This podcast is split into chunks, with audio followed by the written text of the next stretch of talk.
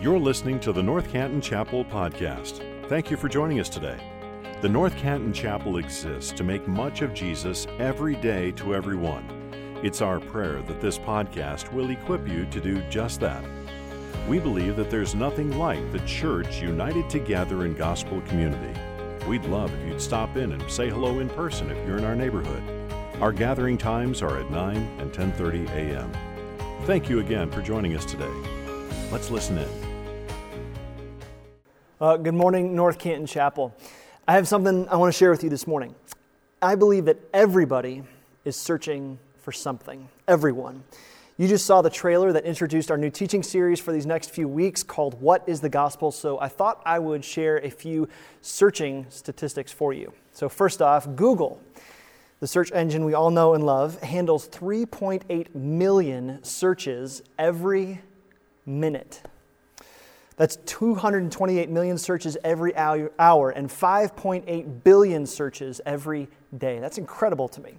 We watch 1 billion hours of YouTube per day, 70% of which is given to us by their recommended algorithm. It's pretty crazy.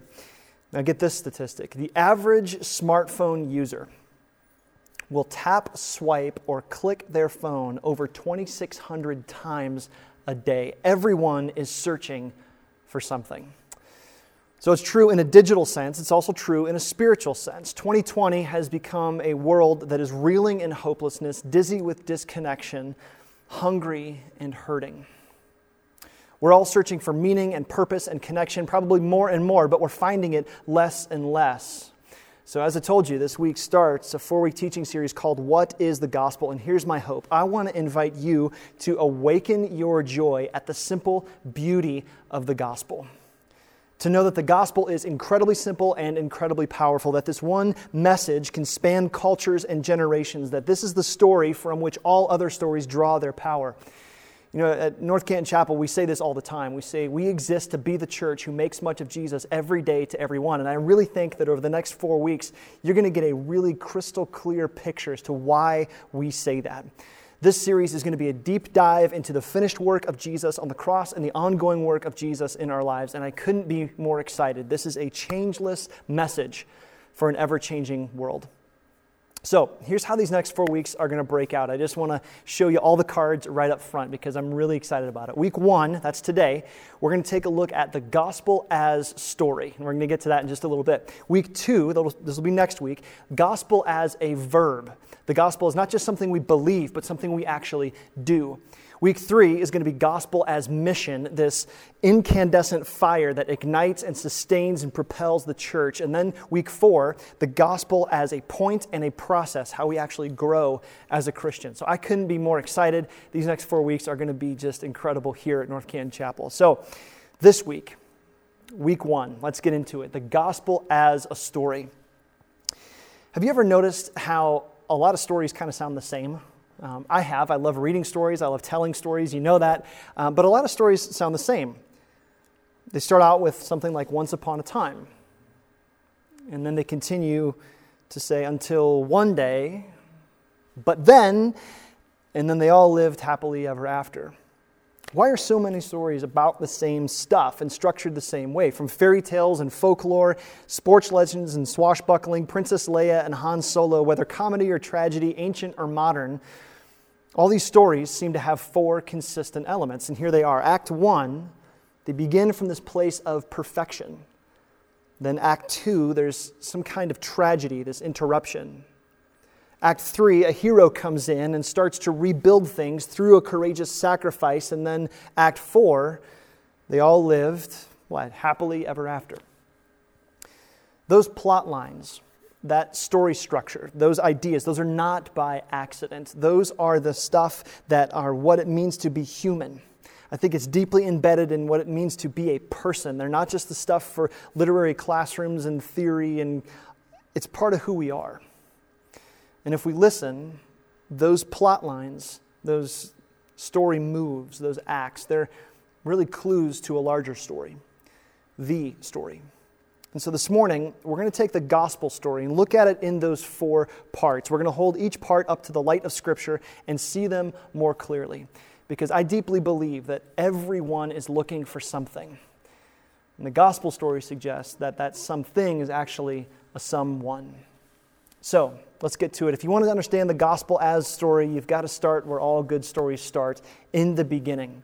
So, our beginning asks us to imagine a formless universe and a beautiful garden. Creation, this act one, shows us what's supposed to be. Now, here's where the gospel story starts. We're going to take a look right at the beginning. This is Genesis chapter 1, verse 1, and it starts like all good stories start. It says, In the beginning, God created the heavens and the earth. The earth was without form and void, and darkness was over the face of the deep, and the Spirit of God was hovering over the face of the waters. Kind of a mysterious intro. And then God said, Let there be light, and there was light. And God saw that the light was good. And God separated the light from the darkness. God called the light day and the darkness night. And there was evening and there was morning the first day. And then, if you tumble down through the rest of the chapter, God has his hand in every element of this Act 1 creation. This is hard for us to imagine. God is filling up the blank canvas of space and time with everything that never existed.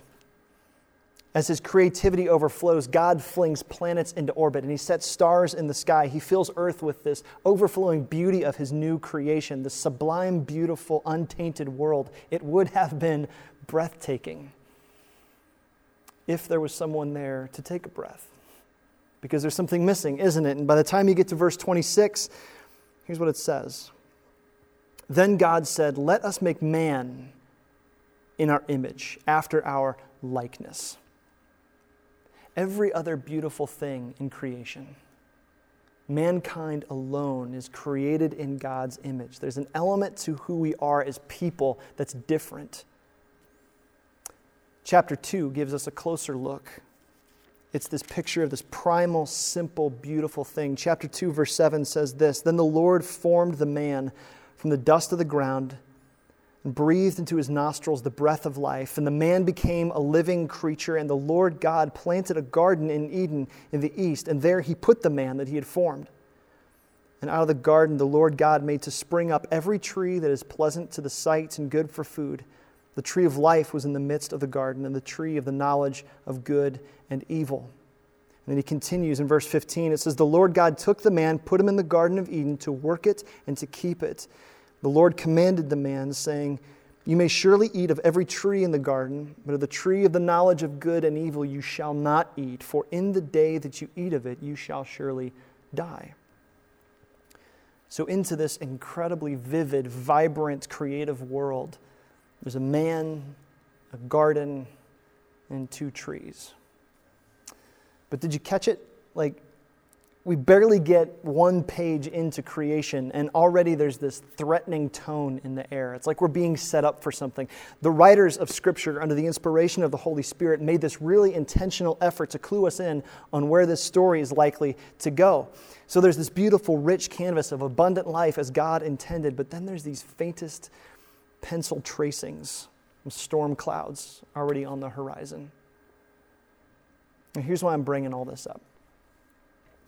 Because when you hear the word creation, if all you think about is beautiful flowers and flowing waterfalls and sunny and 72 with no mosquitoes, you're right, but that's missing the point. You're missing something big. Here's the point creation is about relationship. We were created for relationship with God. That's what Adam and later Eve enjoy in the garden unbroken, unclouded connection with the Almighty God. Could you imagine that? Like, what would that have been like? to walk and talk with God like you talk with a friend or your spouse, to actually be with Him with nothing in the way. No wondering if He's there or not, no doubt. He's actually there. Two people, only two people on this side of eternity have ever experienced that. So, Act One, creation, serves to answer this question how is this supposed to be?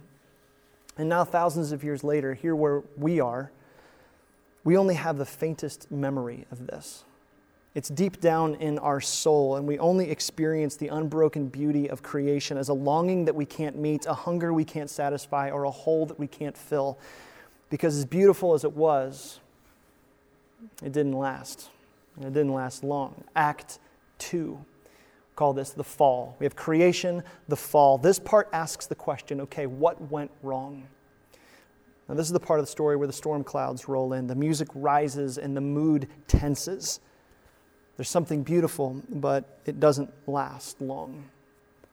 The story continues in chapter 3. It says, Now the serpent was more crafty than any other beast of the field that the Lord God had made.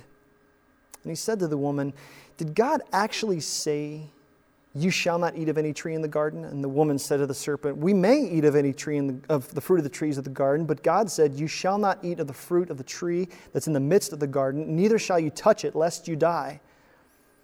But the serpent said to the woman, You won't die. For God knows that when you eat of it, your eyes will be opened, and you will be like God, knowing good and evil. So when the woman saw that the tree was good for food, and that it was a delight to the eyes, and that the tree was to be desired to make one wise, she took of its fruit and ate, and she also gave some to her husband who was with her, and he ate. Then the eyes of both were opened, and they knew that they were naked. And they sewed fig leaves together and made themselves loincloths.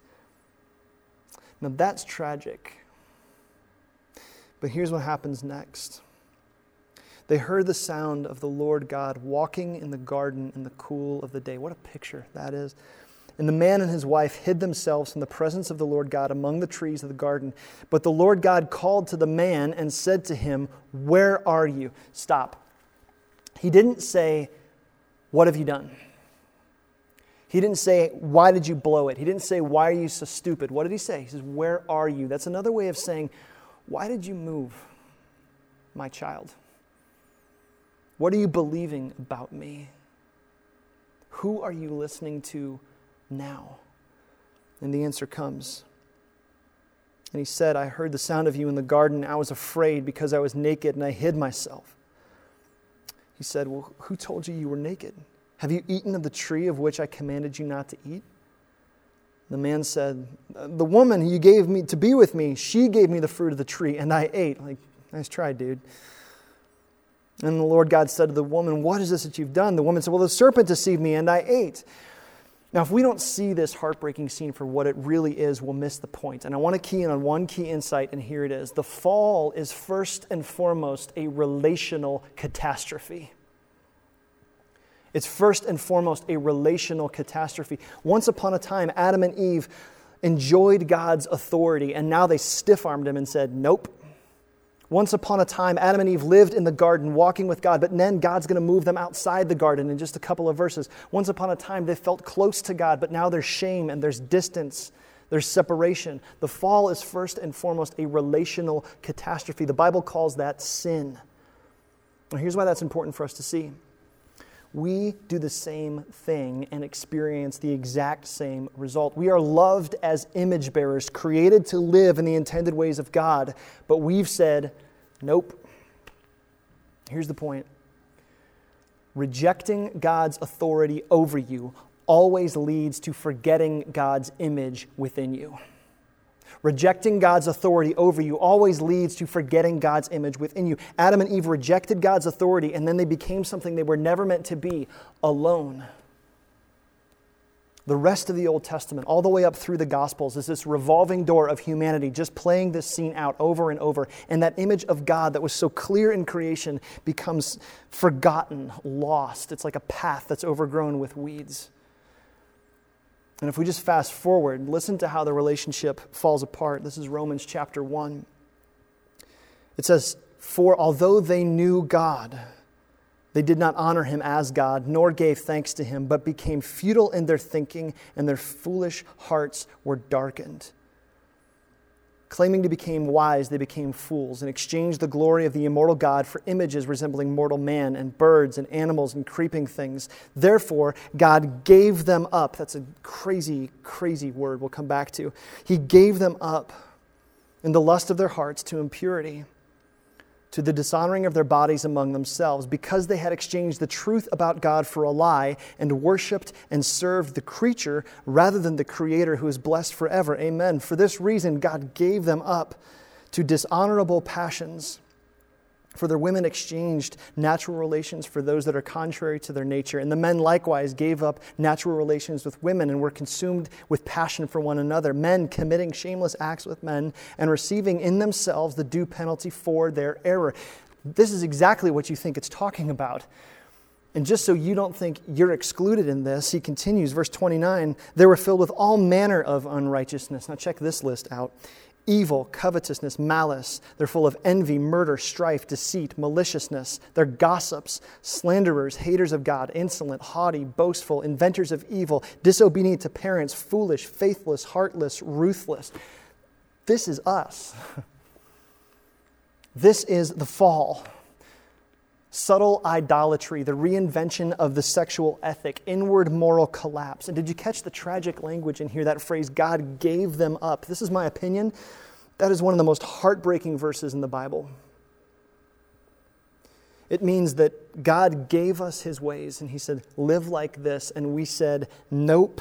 It shows up three times in that section because you and I willfully play out Adam and Eve's garden tragedy over and over again until finally one day God just goes, you know what? Fine, here. This is the framework for how we need to understand the darkness of our world racism, sexism, abuse, murder of the unborn, the list goes on. These behaviors are so deeply tragic because they are us, as willful sinners, choosing to live outside the intended ways of God. So please hear me on this one. Abortion isn't wrong, it's worse than wrong, it's evil. Racism is not wrong, it's worse than wrong, it's evil. Sexism is not wrong, it's worse than wrong, it's evil. Pornography addiction, alcoholism, abuse, these aren't wrong, they are evil. They are relational issues between us and God, and they have their roots in rebellion. And rebellion is the right word for it because we are rebels now. That's harsh, I know, but it's true. Rejecting God's authority over you always leads to forgetting God's image within you. So, Act Two what went wrong? Me. You, all of us over and over and over. And I know I'm harping on this really hard, but it's so important to see the fall rightly. The fall is the relational catastrophe where I reject God's authority over me and forget God's image within me. So we've got creation. How is this supposed to be? We've got the fall, what went wrong, and now we've got Act 3, redemption. Act 3 asks, How will what went wrong be made right? And here's why this is so crucial for our understanding of the gospel. Because if you just get Act 1, there's a God, that doesn't mean you're a Christian. That just means you're a theist, that there's something that created something. Doesn't mean you're a person of faith. You can get to Act 2, the fall, still not get to Jesus because you just go, man, this world is jacked up. And you'd be absolutely right. You just have to have your eyes open. They don't mean you're a person of faith. These two acts just mean you're aware. But the minute you propose a solution to the problem, the minute you introduce a hero, the moment you put the burden of rescue on something, someone, you're starting to make a much stronger statement because now that inward groan of anguish has an answer. Someone's got to fix the brokenness. Who is it? And the very next thing that comes out of your mouth reveals your hope. So it's one thing to suggest that the wrongness of our world can be made right. Lots of people think that. That's not tough to say, yeah, the wrong can be made right. It's another thing entirely to say, this is the person who's going to do it. It's one thing to say that darkness won't last. It's another thing to give the light a name. It's one thing to suggest that pain and shame and relational disconnection, all the stuff that we deal with, can be redeemed. But it's another thing to give the task of redemption on the back of one person. So if there is a light coming, there must be a light bringer. If redemption is possible, there must be a redeemer. If wrongness is rightable, who is the right maker? Who? It's not me, and it's not you. We don't get there by lighting a candle, saying a prayer, doing something. Let's get back to Romans. We read Romans 1, but now I want to drive us to Romans chapter 6. Here's what it says The wages of sin is death, and that's what we experience. The wages of sin is death. But the free gift of God is eternal life in Christ Jesus our Lord. That little word in the middle, but, that's like a hinge that changes everything. It's this theological turning point where he says, But the gift of God, it's a gift, it's free, is eternal life, like no death. Can you imagine what it's like to have an existence with no death? How does that happen? And then he says, Through Christ Jesus our Lord. And there's the name that we're looking for. He doesn't just name the problem, he provides the solution. Here's the point of Act 3 Jesus of Nazareth this carpenter's son, born of a virgin, disciple making first century Jewish rabbi who lived a sinless life, fulfilled the law of God, died a perfect sacrifice, and rose victorious over the grave, is the only ever all sufficient redeemer for lost humanity. And if your picture for redemption starts with anybody other than Jesus, includes anyone other than Jesus, results in anyone other than Jesus, rests on anyone other than Jesus, then you've missed the point entirely. My efforts don't contribute, my behavior doesn't matter, and my intentions don't even count. All of my sin, all of it, on Jesus' back. Jesus paid it all, all to him I owe. Now, that notion doesn't spill the banks of your soul into a life of worship, I'm not sure that you're alive. The idea that a sinner like me could be called innocent in the eyes of a holy God that I could have my heart of stone exchanged for a heart of flesh, like I can feel things, I'm awake, I'm alive. A life of worship is the only right response to the recognition of redemption. So, why do I serve my neighbors? Why do I pursue holiness? Why do I love my family? Why do I give generously? It's not so that I can earn God's favor, hoping that He'll love me. It's out of gratitude, thankful that He already does. That's redemption. Praise God. So, that's Act 3. So, let's line these up because there's Act 4. It doesn't end there. Act 1, what was supposed to be, that's creation. Act 2, what went wrong, that's the fall. Act 3, how will the wrong be made right? That's redemption. And now, Act 4, where does all this lead? And for this, I want to catapult us way to the end. I want to go to Revelation chapter 21. Revelation was written by a disciple named John. John was a fisherman who followed Jesus for three years. And later, when he's an old man, John has this vision where God shows him what's coming. And John doesn't say when, um, he can barely even describe what, but he definitely says who. And that's the important part. Listen, this is Revelation 21. He says, Then I saw a new heaven and a new earth, for the first heaven and the first earth had passed away, and the sea was no more all that creation stuff that we talked about just a bit ago. I saw the new, or I saw the holy city, New Jerusalem, coming down out of heaven from God, prepared as a bride adorned for her husband. And I heard a loud voice from the throne saying, Behold, the dwelling place of God is with man, and he will dwell with them, and they will be his people. God himself will be with them as their God. He will wipe away every tear from their eyes, and death shall be no more. Neither shall there be mourning, nor crying, nor pain anymore, for the former things have passed away. And he who is seated on the throne says, Behold, I am making all things new. Also, he said, Write this down for these words are trustworthy and true. He said to me, It is done.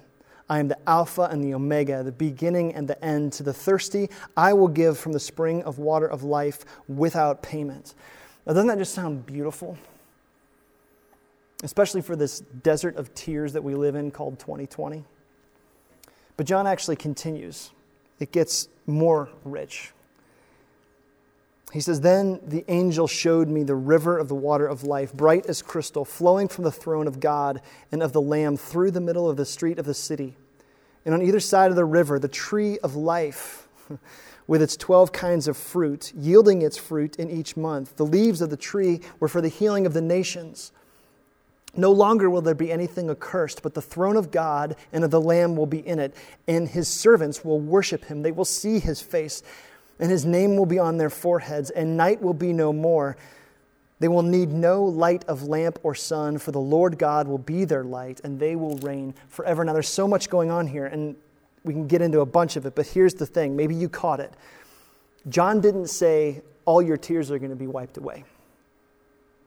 What he said was, I will wipe away all your tears.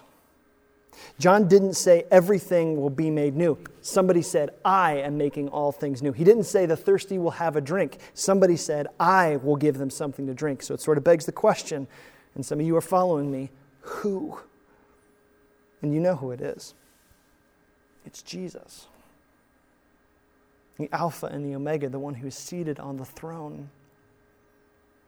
And you can see the parallels, can't you? In the garden, Adam and Eve walked with God, and then here, the dwelling place of God is with man. Bookended. In the beginning, in the garden, God prepared a bride for her husband. And then here, did you catch how the new Jerusalem, this holy city, is described? Prepared as a bride for her husband. In the beginning, God creates the sun. Here, there's no need for sun because the light is God Himself. In the garden, there was that tree there. And then here again, it's bearing fruit. And not just fruit, but fruit and leaves that are for the healing of the nations. It's like God, in his sin conquering, order restoring, recreative sovereignty, commands the natural world and the relational world to conspire together to bring things back to where it all began. And this is what I love about this picture of heaven. Heaven's not just harps and clouds. Heaven is where all the knots of a painful life become untied. It's not just this eternal, unending, cathartic bliss, it's the worship of the eternal King in the words of Tolkien, it's where everything sad becomes untrue. And Jesus is at the center of it. But there's a catch, and it's a big one, and it's where we're going to turn this message in our time together. Revelation 21, in the middle of all this vision, John says something. He says this He says, But nothing unclean will ever enter it nor anyone who does what is detestable or false. And I go, mm, I'm out. But only those who are written in the Lamb's book of life. We're going to come back to that because it's super important. But for right now, Act 4, restoration, where does it lead? Jesus. So, these are the four acts of the gospel creation, fall, redemption, and then restoration. What are we supposed to do with this? So, in the remainder of our time, I want to direct you to ask four questions that will help you get a handle on this gospel as story. So, just a heads up, each one of these questions corresponds with one of these acts of the gospel story creation, fall, redemption, and then restoration. So, let's get to it. Question number one Do you believe that you are loved by God? Do you believe that you are loved by God? We've got to start here. This is creation. This is God's intended ways. And I want to make sure you heard me correctly. I didn't ask, do you feel like you're lovable? I asked, do you believe that you are loved by God? Those are two very different questions. God loves you. Not like you in the generic sense, like, well, of course God loves me. He loves everybody, yada, yada. Not that. No, God loves you specifically. He sees you and He knows you and He loves you. You with all your stuff, all your junk. He loves you. He sees you. He knows you. The Old Testament says that He sings songs over you and He loves you. I know you don't always feel like it. Some days I don't, but it's true. God, the universe, loves you. But we need to look at this from another direction. I think it's going to be helpful and challenging for us. Because if you're loved by God, guess who else is? Everyone else. One of the most daunting tasks of the American church in 2020 is also one of our greatest opportunities. We need to learn how to recognize the unchanging image of God in people with whom we disagree. I think that is one of our most daunting tasks. It's also one of our greatest opportunities. We need to learn how to recognize the unchanging image of God in people with whom we disagree. We're really good at recognizing God's image in people who are just like us, but we struggle, don't we? It seems like we've somehow bought into an idea that someone's image of God is tied to their political affiliation, their yard signs, or their Facebook posts. And guys, that is a lie from the pit of hell.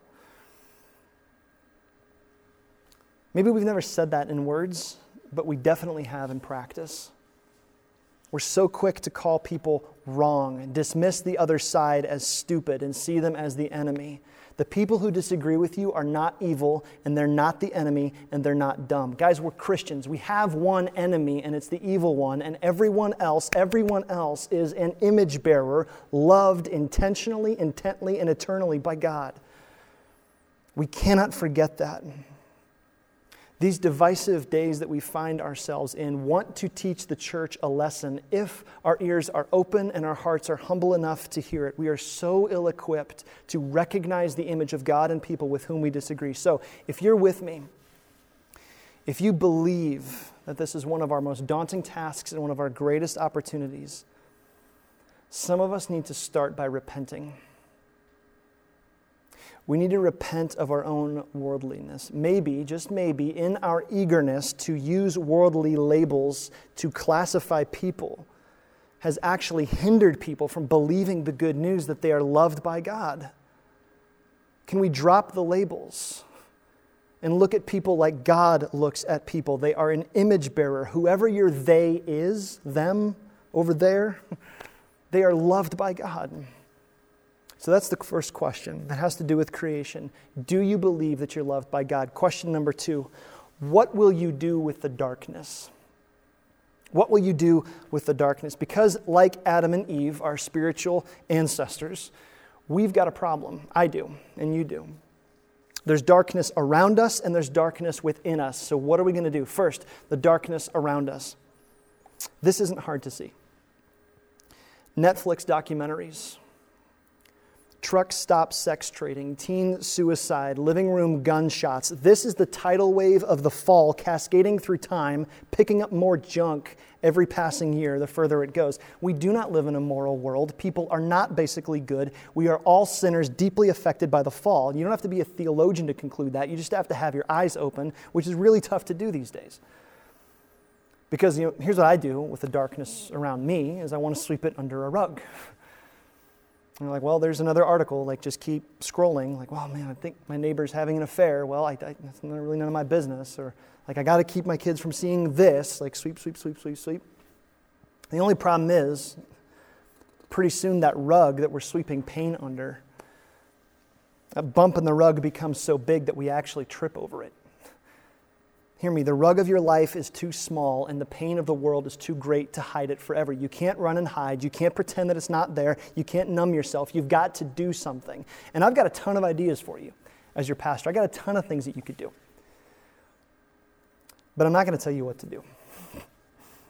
Instead, I'm going to ask you to do something infinitely more courageous and infinitely more meaningful. I'm going to ask you to go to your father and ask him get on your knees and ask Him how you can push back against the fall. What does He have for you? Do the hard work of praying, seeking His wisdom, and then courageously move forward.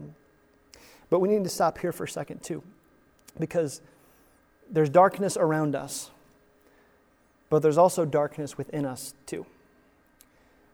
And some of you can't hear the rally cry to do something because you're aware of something much closer. You've got an addiction and you haven't told anybody. You've got a past and you're ashamed of it. You've got a secret and it's deep. And you feel like you can't push against the fall, that you can't do anything. You can't be a part of righting the wrong. You can't do anything outside because you know that same darkness is sick and deep in you. And you know if you tried, you'd be a hypocrite. So I want to speak to you for a minute if that describes you. I know that pain and I feel it too because I'm in the same boat. We've all got the pain of sin still sticking on us. We all feel that. But here's the good news there is no part of your story that is beyond redemption. There's nothing that you could do that would make God love you more. There's nothing that you could do that would make him love you less. And this gets right to the heart of that third question, and it's tied to redemption. Here it is, question three Who is the hero of your story? Who's the hero of your story? Or if you want to put it another way, who is your life all about? And spoiler alert, if it's you, you've got a problem. If it's your spouse, you got a problem. If it's your kids, your job, your checking account, your next vacation, you've got a problem. If it's anything other than Jesus, then you've got a problem because what you've done is you've misdiagnosed the real issue. There's only one person who can handle the real issue of selfishness and sin and darkness in my life with the enormity and pervasiveness that it is, and it's Jesus and Jesus alone. And here's what this has to do with pushing back against the fall. When Jesus is the hero of your story, you are free. You don't have to project perfection. You don't have to act like you have it all together.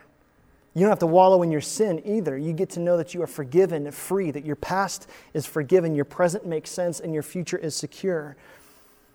This is the wonderful, paradoxical, spellbinding beauty of redemption is the only people who really freely enjoy Jesus are the people who don't feel like they deserve him at all. When Jesus died, he accomplished for us what we could never do for ourselves. Jesus is the hero of my story, not me. And so I make much of His work in my life, not my own. I'm going to do something now that I rarely do. Um, I want to pull over for just a second, and I want to address the issue of politics.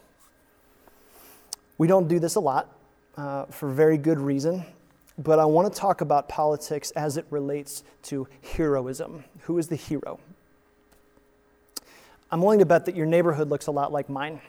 Um, I pull into my neighborhood, and there's one yard that has a Trump 2020 sign, and then it's Biden, and then there's a Don't Tread on Me flag, and then there's a Black Lives Matter sign. And I kind of wonder, like, what's Halloween going to be like this year? Trick or treat is going to be really interesting for our family.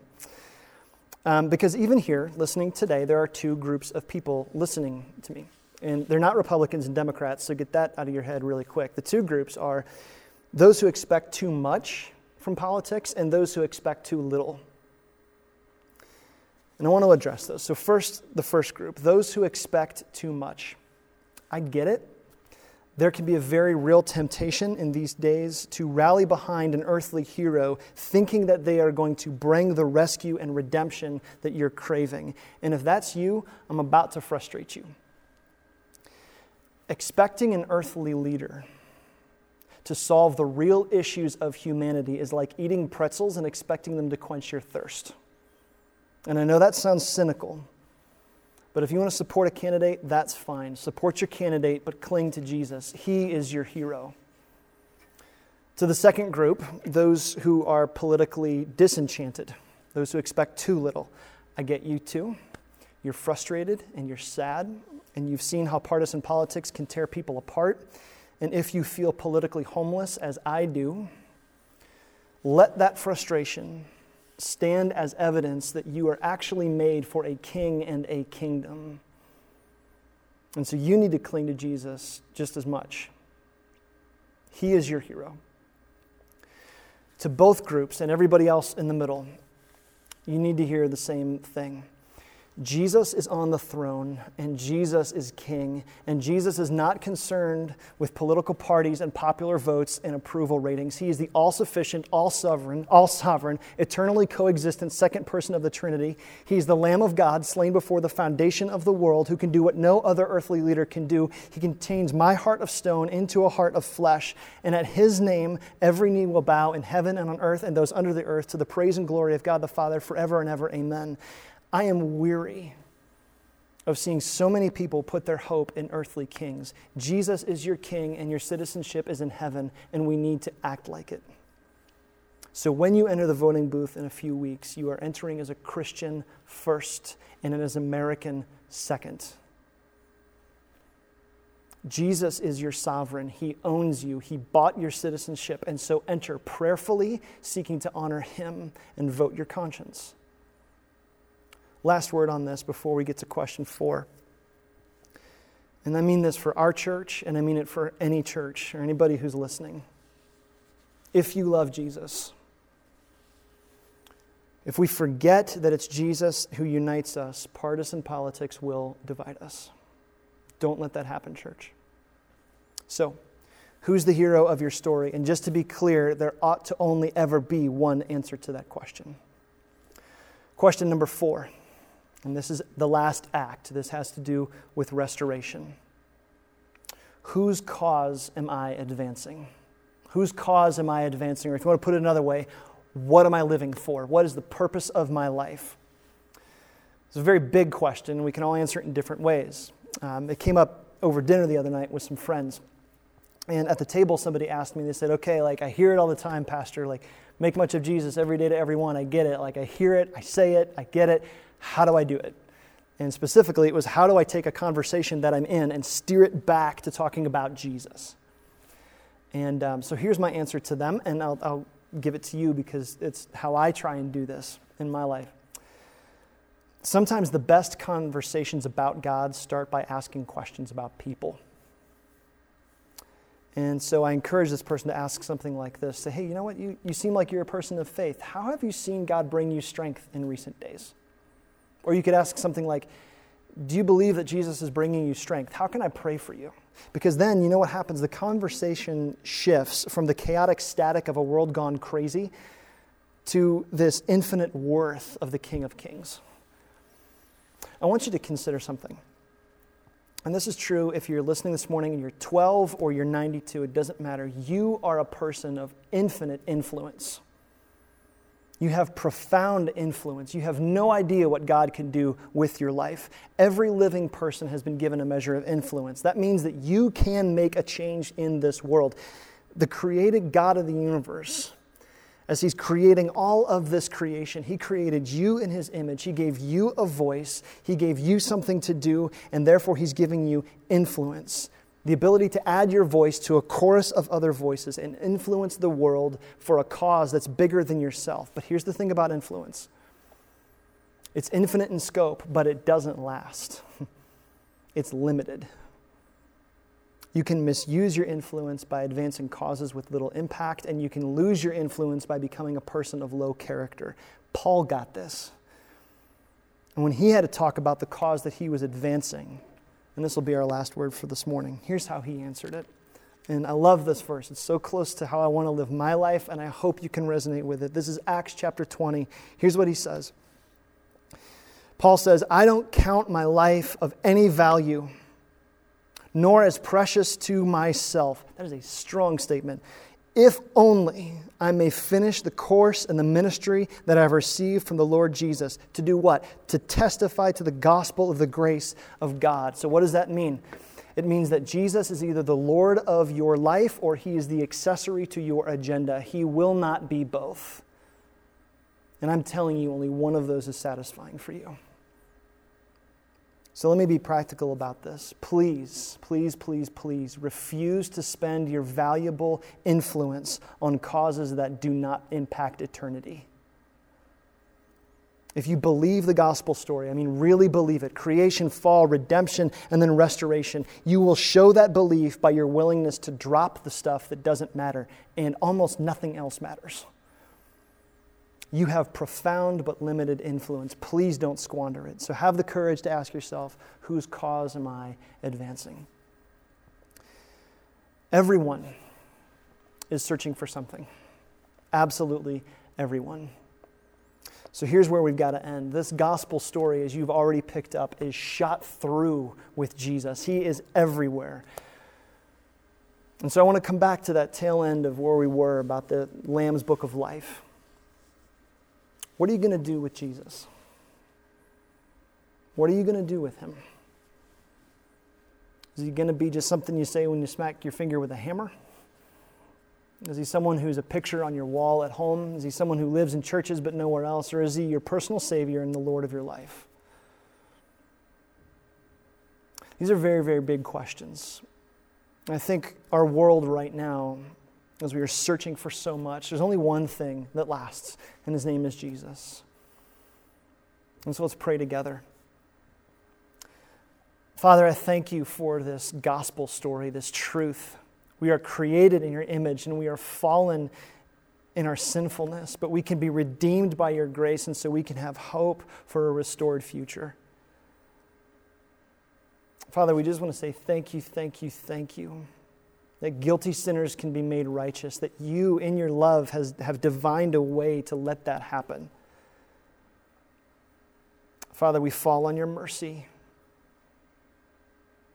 We love you. In Jesus' name, amen. Thank you for listening to this episode of the North Canton Chapel Podcast.